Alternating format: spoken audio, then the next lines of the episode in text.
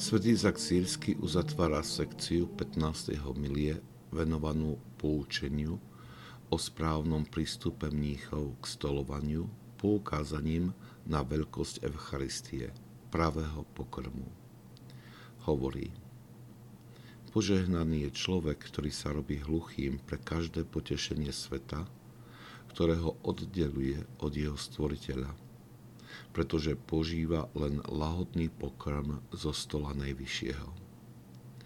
Jeho oči sú upreté na neho a jeho srdce je naplnené potešením, radosťou a plesaním.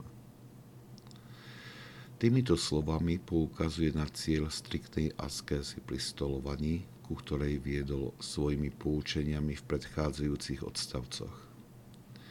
Cieľ pôstu a obozretnosti pri spoločnom stolovaní má viesť k príprave srdca na prijatie Eucharistie. Pozornosť má byť sústredená na chlieb z neba, ktorý dáva život svetu. Len keď sa človek stane hluchým pre potešenia sveta, ktorého oddelujú od stvoriteľa, dokáže vychutnať tento lahodný pokrm. Cítime, že svätý Izak Sírsky tu hovorí o skúsenosti, ktorá nám nie je veľmi známa. Zároveň v jeho slovách vnímame výzvu, prehodnoteniu našej prípravy na prijatie Eucharistie.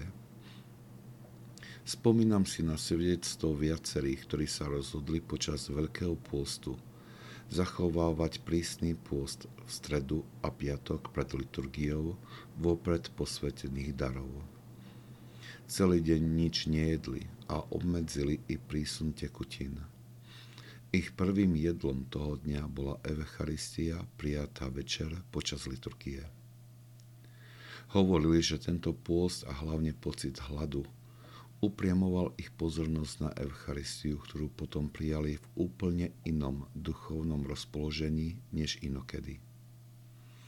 Bolo pre nich ťažké nájsť slova na vyjadrenie stavu ich duše, ale bolo zrejme, že ich to duchovne veľmi obohatilo. Príprava na Eucharistiu nespočíva len v pôstnej disciplíne – Pripomeňme si slova sv. Izaka Sýrského. Byť hluchým pre každé potešenie sveta. Všetko, čo oddeluje pozornosť od nášho stvoriteľa, oberá nás o duchovné ovocie, ktoré prichádza z tohto pokrmu z neba.